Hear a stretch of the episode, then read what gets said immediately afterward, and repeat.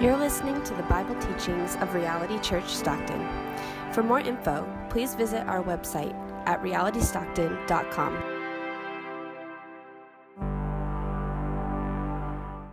Our text today is taken from Hebrews chapter 3, beginning in verse 7. Therefore, as the Holy Spirit says, today, if you hear his voice, do not harden your hearts as in the rebellion on the day of testing in the wilderness, where your fathers put me to the test and saw my works for 40 years. Therefore, I was provoked with that generation and said, They always go astray in their heart, and they have not known my ways. As I swore in my wrath, they shall not enter my rest.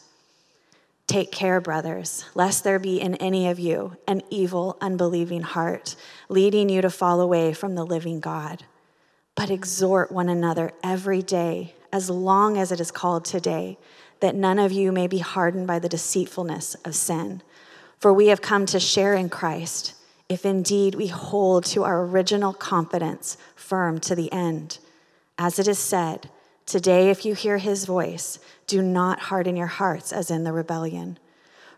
For who were those who heard and yet rebelled? Was it not all those who left Egypt led by Moses? And with whom was he provoked for 40 years? Was it not with those who sinned, whose bodies fell in the wilderness? And to whom did he swear that they would not enter his rest, but to those who were disobedient? So we see that they were unable to enter because of unbelief. This is the word of the Lord. Well, in the summer of 1975, my dad lost his scuba diving partner. And now I don't mean lost like he died, I mean lost like he just refused to go out with him anymore. And it was interesting because that summer is the summer that a lot of people who used to love the ocean developed a sudden allergy to salt water. See, in, in the, number, uh, the summer of 1975, the movie Jaws came out. The movie is based on a book by the same name. And, and while it's a fictional book, it tells a, a real enough story See, the movie's, uh, the, the brilliance of Jaws in the movie, but especially in the book, is that it really strikes at the very center of fear. There's a reason people are scared of the dark. It's because we're scared of what we don't understand. It's, we're scared of what we can't know, what we can't see. And in the movie, it takes a long time before you ever really get a good look at the shark. But, but in the book, his, his size is even veiled all that much more. And so, as you read page after page, the fear of him grows exponentially in, in ways that pa- words on a page never could. And so, because so many became so overwhelmingly fearful of Jaws that summer, many avoided the water altogether. Even this fictional giant served as a real enough warning to everyone going to the beach that summer. There could be monsters out there. But what we're looking at today in Hebrews chapter 3 is not a fictional warning. What the author of Hebrews is doing in our text is giving us a real warning. He's saying sin is a monster. And it's roaming the waters, just waiting for someone to venture off the boat. Today, we, we arrive at the second of several warning passages in the book of Hebrews. So, buckle up, they're going to keep coming. And to be honest with you, I think our engagement with the warning passages can be a little tricky. Right? Sometimes we don't know exactly how we're to relate to passages like this. Like, well, we're Christians. Aren't we supposed to have assurance as Christians?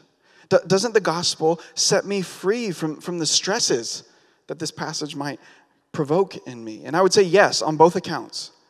Yes, on both accounts. But that does not mean that we gloss over passages like this. One pastor in the UK put it like this He says, The warnings in Hebrews should be treated like many other warnings in the New Testament as genuine admonitions, whose purpose is to exhort the readers to persevere and which serve to ensure this happens by highlighting the danger of falling away. In other words, we should treat this as a real warning the assurance of our salvation in Christ, and the warning against falling away if we do not attend to the path of this salvation is a both and. These are not mutually exclusive, they coexist in the Christian life. Genuine Christians, we need these warnings because they're meant to push us to cling to Jesus. Because as we've been saying for months now, Jesus is better. He's better. And now, because I don't trust my oratory skills enough, I'm going to give you my main point right now. This is the main point of my sermon. Do not harden your hearts as in the rebellion, but cling to Christ in confidence. And as you hear the word of the Lord today, don't turn away from him in unbelief, but confidently cling to him in faith. And I trust that as we do that, we will find the confident assurance that the Bible promises to us. I trust that. And we're going to open up uh, that, that point, we're going to break it down and open it up into three headings. And the first is this Hear the Spirit's voice. Hear the Spirit's voice. Now, as we turn our attention to the text, we're going to have to do a little bit of Bible work. We're going to have to do a little bit of Bible work here because the writer of Hebrews seems to assume a very thorough knowledge of the Old Testament and its stories as he's writing to these folks. And so we have to do the work to acquaint ourselves with what he's saying before we can try to apply it to our own lives. Now, in verses 7 through 11 of our text, these verses are cited directly from Psalm 95. And this is a psalm about the worship of God. Psalm, in, in Psalm 95, the, the psalmist leads the reader to exalt God. He's the King of kings, He's the mighty Lord over all. And in fact, the first two verses of the psalm are what we use to call one another to worship this morning, showing its utility in our lives. This is meant to evoke praise in us. We're called to, to praise God with robust, joy laden thanksgiving because He deserves it. He's our maker, and we are the people of his pasture, the psalm says. But the verses quoted here uh, are, are the final verses in the psalm. And they show us something very important about, about worship, something that I think many of us tend to overlook in our worship to God. And it's this worship has a fitting outcome obedience. Worship has a fitting outcome, and it's obedience. And the psalmist, uh, the psalmist is leveraging famous stories in Israel's history to punctuate this point about obedience. Now, he's, he's ref- the psalmist is referring to, to Exodus 17 and Numbers 20, two distinct stories where Moses struck the rock in the wilderness to provide water in the desert, in the desert for the liberated Israelites. And we know this because the, the author of Hebrews has actually done some work for us. He's, he's translated two words, rebellion and testing, in, in verse 8. And these are translations of the names, Meribah and Massah. These are the locations of where this occurred in the Old Testament. But he, the psalmist is probably also alluding to Numbers 14, where the Israelites were unwilling to enter the promised land after the spies came back and they said, Hey, there are giants and nations in the land that God has said that He's giving to us. And they refused to enter in. The people wonder why they were brought out just to die in this new land when they could have just died as easily in Egypt. And then God promises an entire generation is going to wander and die off in the wilderness for 40 years because of this, because of their unwillingness to follow Him, because of their unbelief, they will not enter the promised rest. And to be honest, you'd be really well served to just go home this afternoon and read those passages, read those chapters. Exodus 17, Numbers, uh, excuse me, Numbers 14, Numbers 20, Psalm 95. I, I flew over the details. You would be really well served to get a handle on those texts. It's going to inform what we're learning about in Hebrews here. Because, while I, I left out a great deal of detail. There is, though, one plumb line that runs through each of the stories that I want to highlight. And it's this In every instance, the people were grumbling, they rebelled, and they didn't trust God. In every single instance. And let's remember the recent history of Israel up until that point. Right? They were slaves in Egypt under Pharaoh, and God sent them a deliverer in Moses. And then they got to witness the plagues that God sent as he makes a laughingstock of the so called gods of Egypt. The people had been saved by the blood of the Lamb that they put on their doorposts as the Lord passed over them but struck down the Egyptians. They walked through the Red Sea on dry ground and they got all the way to the end just in time to turn around and watch the waters enclose on their enemies. They had been given bread from heaven to feed them in just the right amount every single day. They were led by the Lord in a pillar of fire and smoke nations were defeated before them. The list goes on and on and on. In every instance, God provided for their every need in miraculous ways that they all witnessed together. And yet, when they didn't get what they wanted, in the way that they wanted it, when God didn't do for them just as they thought that He should, they grumbled and they rebelled and they hardened their hearts in unbelief. And the author of Hebrews is assuming all of this. He's assuming all of this as background knowledge when he writes in verse 7 Therefore, as the Holy Spirit says. See, the apostle wrote this down centuries ago. And he's citing a psalm that was written down centuries before that, which refers to events and words that were written down centuries before that. You could argue, and I would, that there are millennia in this text. Thousands of years are made up in this text. And God the Holy Spirit is speaking through it today. Present tense. Today, if you hear his voice, we all heard it. God is speaking to us today through His word. We all want to hear a word from God. We all want it desperately, but God is speaking to you today. And He's telling us if you hear my words today, do not rebel against me like they did. See, we've pointed out as the series has gone on, we've pointed out that the book of Hebrews is, is very Christocentric. And what that means is that it's centered, it's focused on Jesus Christ, the second person of the triune God. But, we serve one God who, who makes himself known, who we, he knows us in three distinct persons God the Father, God the Son, God the Holy Spirit. And in the book of Hebrews, they all speak. In Hebrews 1 1, it was the Father who spoke at various times and in various ways. In chapter 2, verse 13, it's the Son who's speaking to the Father, as the author quotes from Psalm 22. And here in our text today, God the Holy Spirit is distinctly speaking to us through the inspired words of Scripture. And He's using ancient words to remind us anew that just as grumbling and rebellion kept people out of his promised rest, so too can it happen to us. We are warned.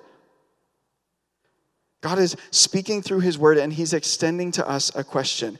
As we hear his voice today, will we listen? Hear the Spirit's voice. That's point number one.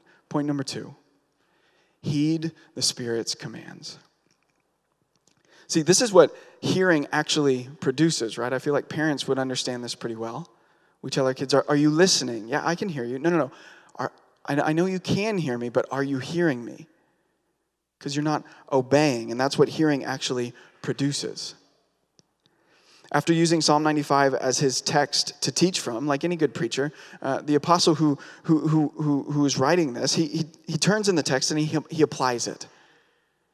And that's what we get in verses 12 and 13. We get two commands, one in each verse. Uh, uh, verse 12 is a personal command, and verse 13 we could say is an interpersonal command. And so let's look at both in turn. First, the personal. Look at verse 12. Take care, brothers. Or that could be brothers and sisters. Let there be, lest there be in any of you an evil, unbelieving heart leading you to fall away from the living God. One of my um, favorite sports debate shows is called First Things First. And the, the hosts, you could tell they're good friends and they have kind of a funny back and forth as they dialogue and debate the, the sports topics of the day. But one of the hosts, his name is Chris Broussard, um, he's known for being on the show the guy that is facts over feelings. That's what he says over I'm the facts over feelings guy. He, he's the one that's supposedly objective, and he doesn't let his biases get in the way of the facts of the matter at hand. But what we find out regularly as we watch the show is that while he does leverage a lot of facts in his arguments, occasionally he seems to interpret those facts less than objectively. his biases do get in the way. He doesn't always have the ability to simply put his feelings aside. And, and in our common usage, the, the way we speak about this uh, commonly, we would say that his heart gets in the way of what his mind knows is true. See, the Bible speaks a lot about the heart, a lot. But rarely does it ever mean the physical pump that resides in our chests. Most often, when the Bible uses the word heart, it means metaphorically. It's using it in a metaphorical sense. But even then, God's word rarely uses the word heart in the same way that we do. Typically, when we use the word heart as a metaphor, we use it in a very narrow category of emotions. We say things like follow your heart. Well, what does that mean? We, we mean follow your gut, follow your instincts, do what feels right, follow your emotions. If your head is telling you one thing, but you don't really quite know what to do, let your heart lead you. Just follow your gut, follow your emotions. And because this is how we use this word, we're going to be prone to reading that in when we read the word heart here in our text. We'll put it just in the realm of emotions because that's how we use it, but that's not how the Bible uses the word heart. When the Bible uses the word heart, it, it, it signifies the seat of a person's inner being. It, it's our guiding motivation, it's our moral conscience. And this includes a person, person's will, but it also includes a person's emotions. But that's not really all that it means. We could, we could imagine it that the Bible uses the word heart in the same way that, like, uh, uh, the bridge of a ship. The captain and the crew are up there making decisions that guide this giant vessel. The, the Bible understands the heart to be the central location directing all of the various activities of our lives. It's far more than emotions. It involves reason, it involves logic, it's our deepest understandings of reality. It's all mixed together in what the Bible calls the heart. But unfortunately, as you read the Bible, you realize that our, our, our hearts are also described as desperately sick and wicked and stubborn and pigheaded and obstinate and evil and unwilling to follow God. And so we're wholly directed by our hearts. We can't just be people that are facts over feelings. But the problem is that the hearts directing us are constantly choosing the wrong paths. But that's why the gospel is such good news. Because in Christ, God has given us a new heart to all those who believe. But see, the, the command here is clear. It says, take care which means look, investigate. See, Hebrews is a letter written to Christians. And so the author is assuming Christianity, he's assuming faith in his audience. But the warnings show us that there's also an assumption that there are some within the four walls of the church who don't really believe. Right? That's, that's what verses 16 through 19 are all about a whole generation within God's community who saw him working miraculous wonders that we talked about earlier. And they didn't enter his rest because they didn't really trust him. They hadn't really believed. God is saying to us, it's not the evidence, it's not that the evidence of my salvation was missing, that they disobeyed. It's because their hard hearts were present, leading them astray. And so verse 12 is saying, Take care, look at yourself and your life. Jesus is going to put it like this He says, If you love me, you will keep my commandments. True worship produces obedience. Are you obeying him? Take inventory of your life. And, and, and hear me obedience is not legalism. Obedience to God's commands is love for Him in action. Right? When a couple gets married, the promises at the altar do not prove their love. Their promises made. Their love is proved when she gets cancer, when, when he loses his job, when he's just not the same man that you married 10 years ago. Who is this? That's when the love is proved. That's uh, proved. That's when you prove those promises true. One author put it like this He says, A high view of Scripture, we could say, to, to say that we love Jesus. We love the Lord. We love His Word. A high view of Scripture involves not just quoting the Bible when it's convenient, but submitting to it when it's not. Jesus says, If you love me, you will keep my commandments. We all, all of us, need to take care.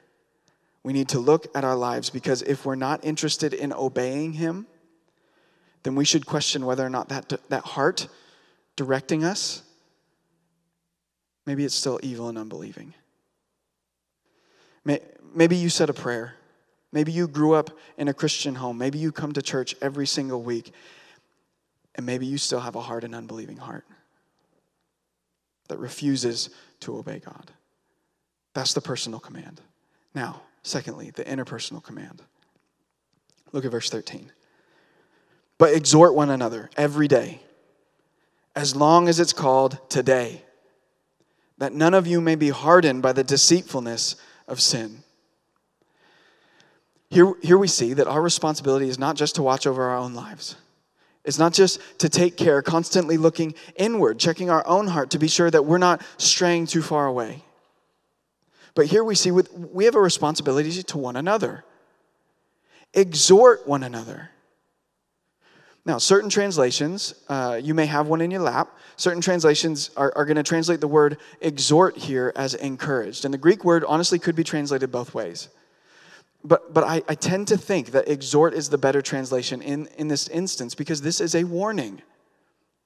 The NLT, for instance, if you have an NLT, it's going to read, uh, You must warn each other. They make it real plain.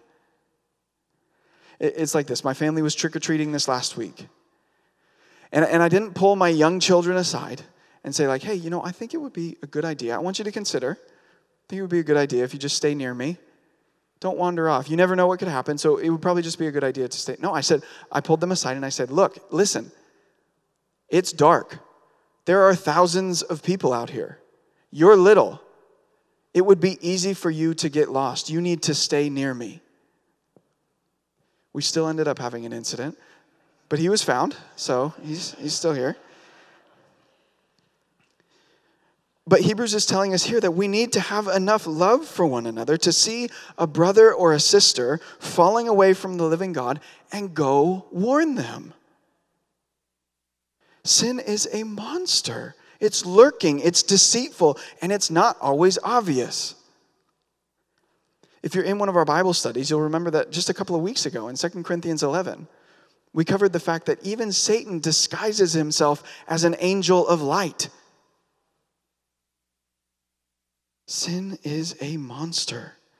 It's lurking, it's deceptive, and it's ready to overcome us. And, and we oftentimes are the last ones to see it in ourselves. That's why we need one another. Usually, we don't choose to sin because we love doing wrong things, but because we're convinced that those wrong things are actually right. Right? That's where Adam failed. Eve was being deceived, and he did nothing. Now, we, the church, are gifts of God given to one another with the purpose of helping one another persevere. Our purpose in each other's lives is to help one another make it to the end, make it to the promised rest. God has given each of us a blade, and we're supposed to use it on one another but it's not a machete, it's a surgeon's scalpel. We cut one another only in order to heal each other. Church, we need to have the boldness to love one another well enough to be willing to grieve one another if it means it, to see that person repent. If it means that, that they won't become hardened, if it means that they'll make it to the end, do we love each other like that? And friends, hear me. These commands are not for later. Today is a constant refrain in the text.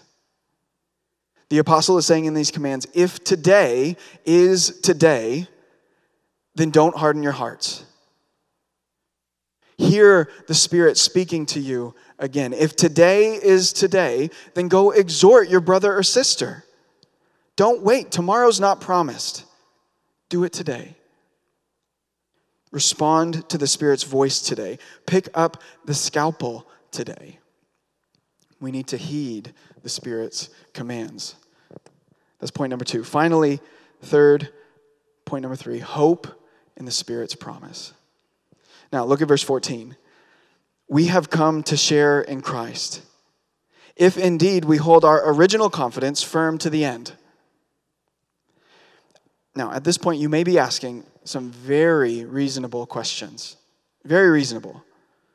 You, you may be saying, Matt, at the very beginning, you said assurance and warning are compatible. All I feel is warned.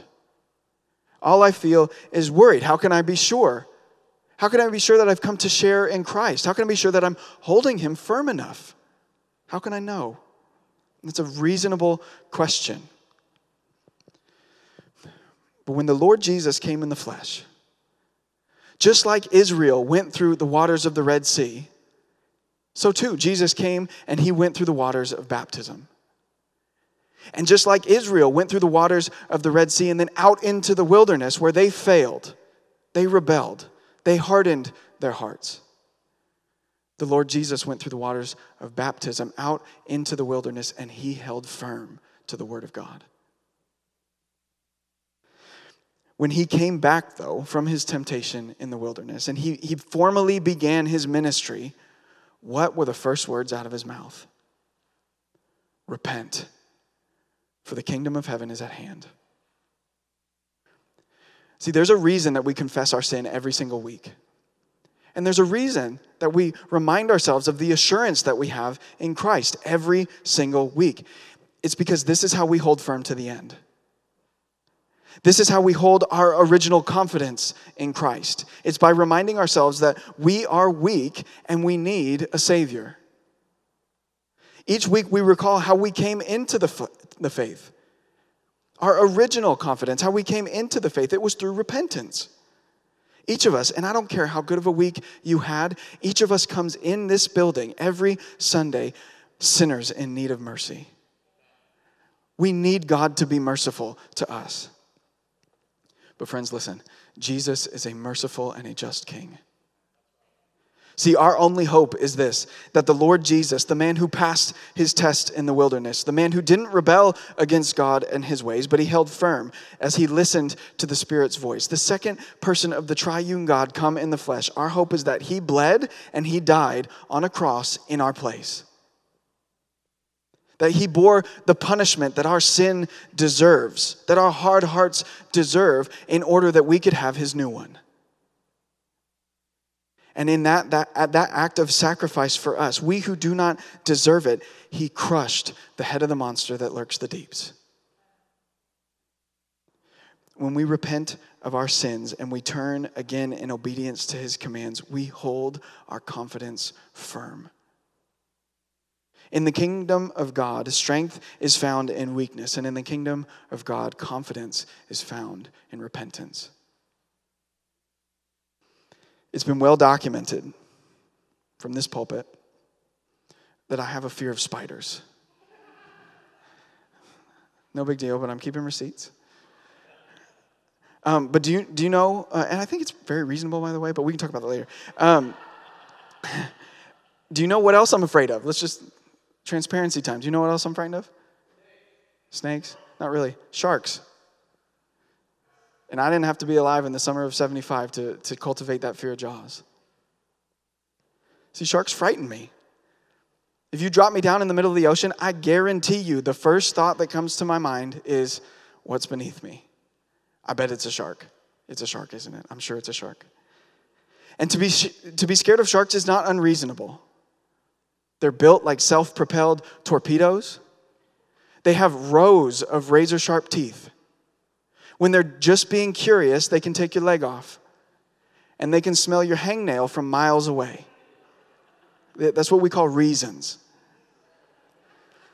However, in the presence of all of these reasons and more, do you know where I'm not nearly as afraid of sharks even when I'm out on the water? In a boat. And the bigger the boat, the lesser the fear.